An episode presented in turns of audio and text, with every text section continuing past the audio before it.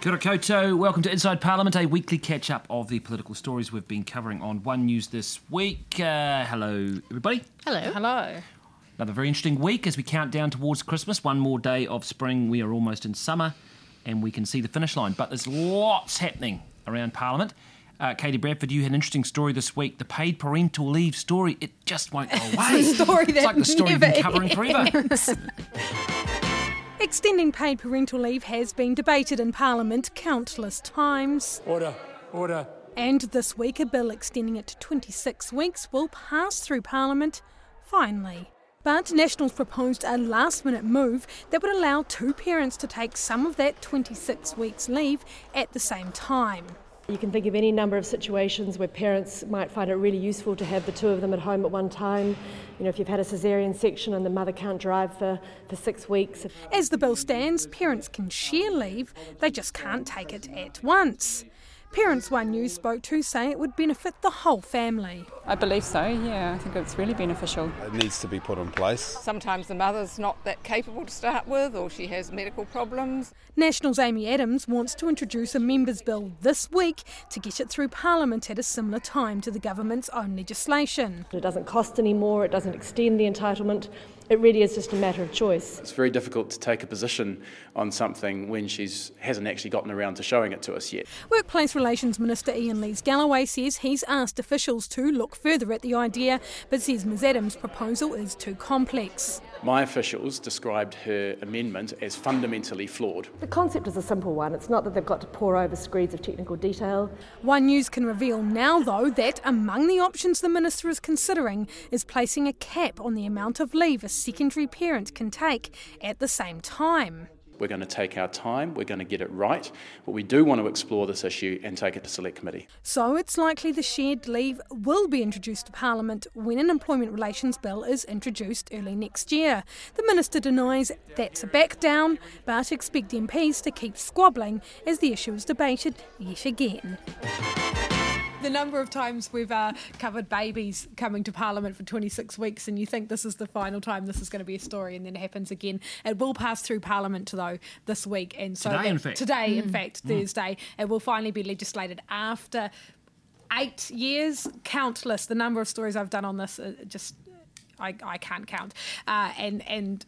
Every single time, though, it seems to have another another movement. And this week, we've seen confirmation from Labor that yes, it will take up National's proposal for this shared parental leave. I don't think there was any doubt that that Labor were going to do that, that they would eventually take it down. The doubt was around when they would do it, how they would do And it, how they could get the and credit how for they it. could get the credit for it, hmm. how they could. Why I think they're probably kicking themselves that they never came up with the idea themselves in the first place. In fact, all they needed to do is they could have read National's election promises, in which National promised it, and they could have taken that idea Will themselves. there be, I just done this it. is an interesting one. Will there be a campaign now to extend it to a year? Well, that's that's Where does it end? eventually, yeah, mm. eventually. Because you surely a think that year's would, better than six months, right? Yeah, Great. you would you would If think can afford eventually it. you'll get to Yeah, that point. That's not the political or business appetite for that, though. No, no, no, no, I agree. But And I- I'm just saying, and I will there be a campaign? Will the campaigners now who, who advocate for a year go, hey, look, let's we've set our sights on that now. I think I think they'd be better off to actually focus on other areas. And I think when National intro- put out their policy around uh, increasing paid parental leave, it had some other extra things in it that people like, including, for instance, extra funding for IVF and so forth. And I actually think if the government were going to focus on extending more in that area is that's the way to go to help families in other ways as well, rather than the paid parental leave. And that's why the idea of the shared leave or of Sarah Dowie's move that they did take up, which was this idea that you could go back to work for a certain amount of time while you're on paid parental leave without being penalised for it. Um, those sort of moves that help families more are probably more desired than increasing paid parental leave. I think what National have, uh, Labor have done with this though is created they, they kind of created a rod for their own back in terms of it mm. gave National an easy hit. Mm. I mean National, you know, I, I've watched in Question Time over the past few weeks where they keep giving Labor a hard time about this, and I'm like, it's a bit hypocritical when you refused and you put a financial veto over paid parental leave for years. They mm. said no to Labor doing it to now be standing there and saying that Labor's being nanny state. I suppose the whole thing has been a complete omni shambles because it, it has everyone has wanted the end goal It's the timing that Yeah. National had the concerns with, the money it would Yeah. cost over a period of time. But I suppose if you're a member of the public, y- this is why people are sick of politics looks- and it politicians. silly, It was about it, the end goal was the same. It took them such a long time to get there. They both wanted the same thing. They both agreed it was a good thing in principle. Um, and it took such a long time, a lot of backbiting, a lot of point scoring, um, you know, game upmanship uh, to get there. And, and you can see why the public are so disillusioned with politics. Again, the issue this week, I think, has been a prime example of, of that very thing. Um, you know, this whole issue of the confidence um, and supply or the coalition agreement, where National have seized on this, um, and it's become this huge political issue, and it really I don't think people page, care. no, it, it's yeah. uh, document. what is it? it does, in the general scheme, what does it matter to the average voter? It's not going to affect their lives in any way. Yes, the government should have been more transparent, but they're not going to release it. Okay, attack them, move on. But spending a week discussing it when How there are does so it many affect people's lives? exactly, it How doesn't does make matter anyone's life better. No. Yeah, but it- Whereas it- for a lot of families, two weeks more paid parental leave or however much more does actually make a difference and could Yes, but the politics, I mean, yeah, granted, um, National obviously sees it as a strategy where they see advantage, and this may in fact hurt National. I'm not saying it's necessarily good for them, but they clearly view if they can. They can create a perception that this is an incompetent government that doesn't know what it's doing and it's stumbling early on. Then it feels now whether that's just making them themselves feel good about themselves that they're, or whether it's actually having an impact. I don't know. Is I that don't the think it best is. way to go about it? That though? is Such a- clearly a it's tactic. It's such their tactic. it's It's their how they've decided. They feel that they are in the best position they're going to be in. I mean, to Because hear they've been in English- government, and I so mean, they, I- they they say, well, now's the time to do this. That stand up, Bill English this week was going, you know, secretive government, incompetent government, over and over and Oh, over. the and over. irony. You know, I mean, it's a you, they cannot stand up there hand on heart and say, Say- they were some transparent government. No. They're like all governments. All governments Abs- are going to absolutely, yeah. It's not. It's not they one pay, or the other. They pay lip service to transparency, and National may argue they were the most transparent government ever. Well, they were transparent in that they released what they wanted to release when they wanted to release it. But if you wanted something that they didn't want to release, God, God No, love and how many all did governments we, months, did we ever get an it. OIA back in the time frame that you were meant to get it back? No. How many OIAs did I receive months later at five o'clock on a Friday? Like with endless with, redactions, with, with redactions on them, and or pretending you can't things tell didn't me exist. that 3 p.m. on a Friday or 5 p.m. on a Friday wasn't on purpose Mm. to send OIAs out, and whether that's government departments or the governments, whoever's directing. It. I it, mean, I don't know about you, Andrew, but you've done it. You do a lot of IOAs and that stuff. I used to, and What a waste of time they. It- Yeah. They, they become. Yeah. They got to a point where it was like you sort of you, you've lost the energy to do them because you just didn't weren't going to get. You can't get anywhere, and then you get, get something back saying that it's without. Can you refine the scope, which is a delaying tactic and um, and a way of of them, you know, narrowing down the information that they that they will give you, and it, they just wear you down eventually. And in the end, I mean, yeah, it's it's an important tool of democracy, and yes, it is an important tool of investigative journalism. But oh my God, the lengths you have to go to to get information that should readily be available to the public. It is our information. They are our representatives, so we should be entitled to it. But it, it yeah, it's Mm. I mean, it's a but English's point was that they, and there is some truth in this, that, and that I think this actually started in the last government, uh, the Labor government, as well as the National, they've carried on. They do put up cabinet papers, and they do. They, you know, they swamp. You know, if you go to the Treasury website, for example, where I snoop around quite a lot, and they have, uh, they'll put up all these. You know, anybody does an OIA to um, the Treasury, and it's up there, and they'll publish all sorts of documents. Stuff. It's there, um, so there, that is good. That But is- you, the, good. a really good example um, this week was the, the work that David Fisher did on on Speargun, where to be you know kudos to David because I gave up on that long ago. Um, he did a lot of work and he battled for the OIA. He was originally denied the information. He was told that the information didn't exist. He got an apology. Eventually, I think. What three? Well, it's over three years since the original application. you've got some information back, but by then everyone has moved on. The public's moved on. The story becomes John less Key's not relevant. even in Parliament anymore. Exactly. So, I mean, at the time, you know, we would have loved that information back would have in been huge at the time. 2014. Absolutely, it would have been fantastic to know that w- what we now know. But you know, 2017, new government. It's just, and that, well, that's the point of the delaying tactics. Mm. is- yeah, but we digress. We do. Let's move on. Um, the other big story I thought this week was the issue around the Overseas Investment Office and changes there. Let's have a listen to your track, Andrea, from the week. Pristine New Zealand farmland has long held an attraction for foreign buyers. But the government says it's too easy to buy and is raising the bar for those investors. There are actually a lot of farmers who don't like to see uh, foreign buyers of farms. They want uh, their children and their neighbours to be able to buy farms. Labour says overseas buyers are pricing Kiwis out of the market and that'll spark a backlash. We want to avoid the backlash that is, um, has, has occurred you know, with the election of President Trump, Brexit, and some of the rise of fringe parties in Europe. So, from next month, the Overseas Investment Office criteria will apply to all rural land sales above 5 hectares, not just large or sensitive land sales. All applicants must prove the benefits to New Zealand of their investment. And buyers who say they want to live here must move within a year. And the directive letter is not saying that overseas investors can't buy farms. They've got to satisfy the criteria in the Act, and it's applying now to virtually all rural land. Pending sales are included under the new rules, but forestry land isn't.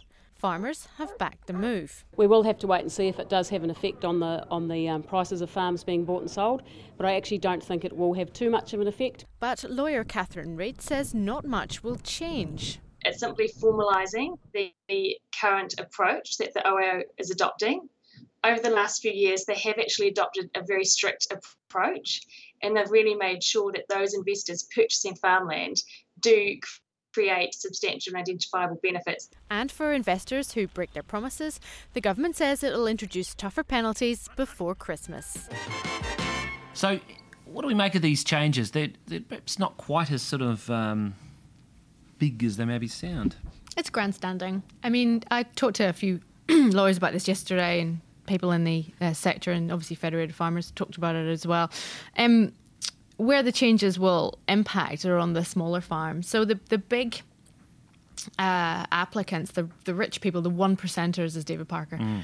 uh, puts it, they, they're they're going to be able to meet these conditions easily. They already have lawyers. They've spent. A, I mean, I think the average cost to the OIO is forty five thousand for an application. It's a lot of money they spend making sure they get these things right.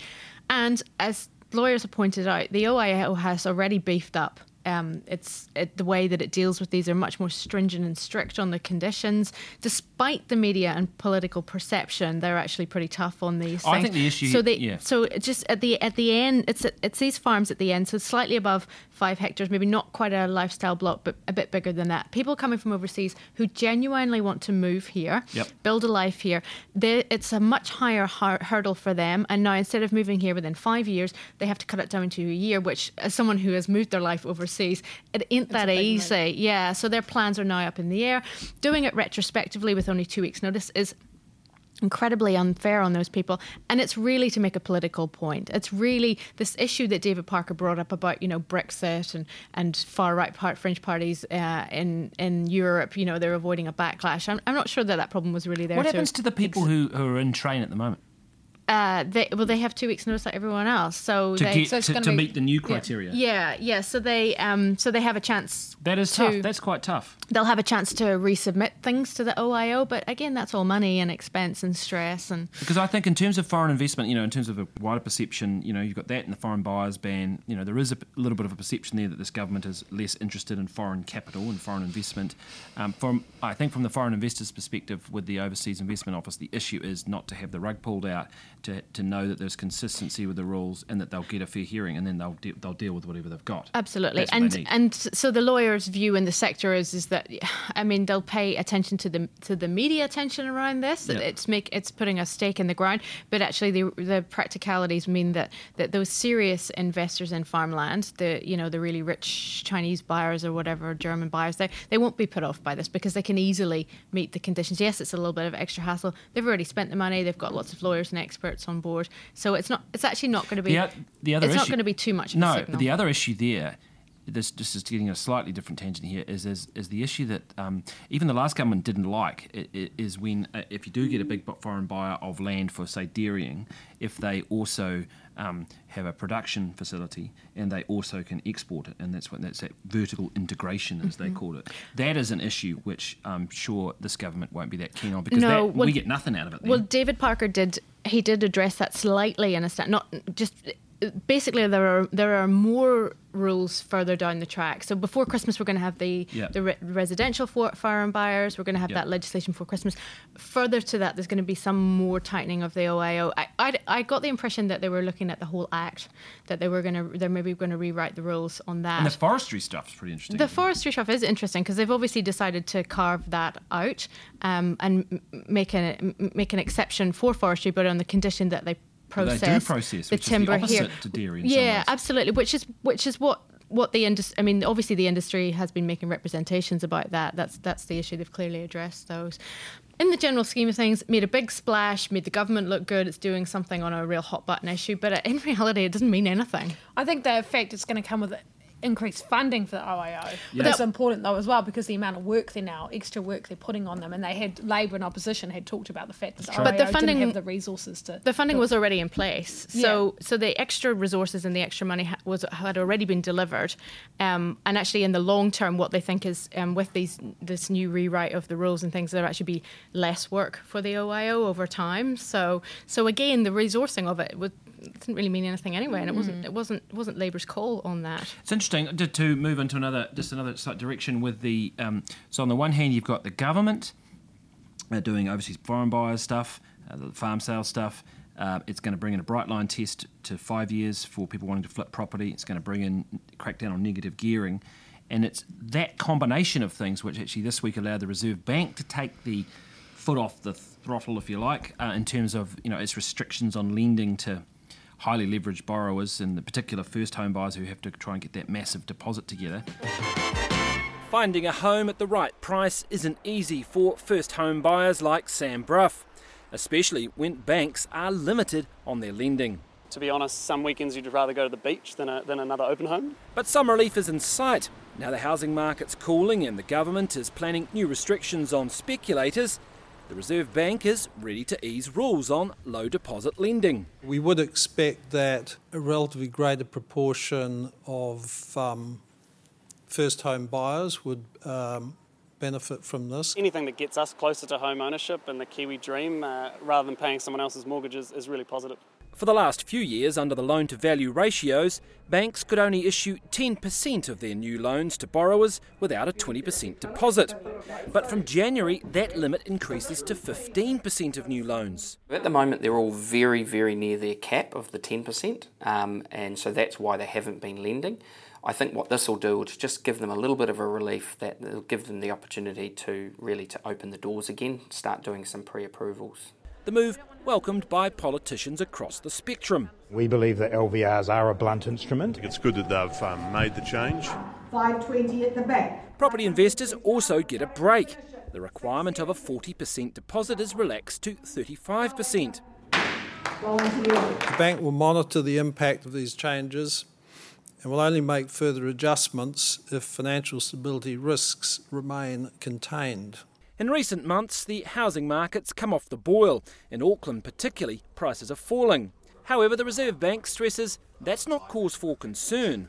We don't see, um, you know, a, a, collapse of house prices as a, as a particularly uh, high risk. So we're not acting because we're concerned that things are about to fall off the edge. For first home buyers, the new combination of easing prices and easier lending rules is a trend they'll be happy to embrace. It's quite interesting that the government's this government's taken, despite Joyce tried to argue the other the case a little bit differently yesterday, but this government clearly is going to do more heavy lifting in that area, and that is going to free up the Reserve Bank to take take that stress off the first home buyer, which is quite interesting. But do you, you've done a lot of work in this area. Do you, do you think that um, it's actually going to make a, a difference for first home buyers? And all? They're still going to have to have well, enormous deposit, still, right? You've still got a huge deposit, but grand yeah, yeah. I mean, if you uh, depending what you're looking at, and the the, uh, the flattening out of Auckland's market is interesting because if you're looking for a two bedroom townhouse in Auckland, you actually can look around six or seven hundred thousand dollars now. So that's more realistic for, for first home buyers. But if you're a family, is that a realistic? You know, mm. But you've got to start somewhere, and the combination of banks being able to lend more money along with that with that market slowing down will provide some hope for first home buyers. But it's not going to happen quickly no well interesting. Do you well, think the banks are going to lend though? A little bit more yeah. Um, so there will be more loans where they're prepared to say you've only got to 15% deposit. There'll be more first home buyers who can't quite get to 20, but Mm. that but well now they'll find it a little bit easier to get pre-approval or whatever. Um, the, the one of the one of the um, assistant governors sort of said yesterday that I think it was something like 54 billion dollars of, of lending in, in that owner occupier space. Um, at the moment, and that uh, he reckoned that if you added, so you're effectively adding another five percent in. So he was seemed to be suggesting that there would be about another two and a half billion dollars worth of money uh, or lending available to that to that first home buyer, owner occupier borrower. So that's not nothing. I mean, it's, Mm. but it is. It's not. It, it- you know, there is an argument to say they need to go completely, um, but they were brought in to stop people taking massive, crazy loans and being, you know, really exposed. And there may be people now who are looking at, at what where Auckland market's going who are going, actually, I'm glad I didn't take out a mm-hmm. huge loan Yeah. on something Yeah, I no, can't there's been a actually really good afford. discipline in some like ways. it's actually, do you really want to be getting a million dollar mortgage if you're just starting out? Well, Is not- maybe not why- now, because the yeah, Why would you do it now? market's Why, flat to falling, you You'd know? have to say to people, just wait. Take just just hold off, and even if you can get the money, t- do you really want to take that risk of you know the idea of an eight hundred thousand dollar mortgage for people in their Especially early if you're not confident if that you're you're not- going to get some capital gain Yeah. in the near t- in the near term, it's going to make you pretty nervous. and the, and and you've got the all the it's not just this obviously but everything else that the government's doing you know when they're talking about kiwi build and everything else Mm. uh, i mean i think they're going to have massive hurdles hurdles to Yeah, do what they want to do in kiwi last build week, yeah. but, But the optics are quite good with this. it- the LVR yeah plus if you look Kiwi at Build it if you look at it you, you might go actually well let's just wait What a Mm. balancing act for the government. This is really interesting. I'm fascinated by this issue. So they really do, you know, they want to see prices come back and moderate. They want to see prices um, increases in the housing market running at, at just below what wage increases are. You know, and we're not get, well, it's getting close to that in somewhere like Auckland. Um, but they can't really risk.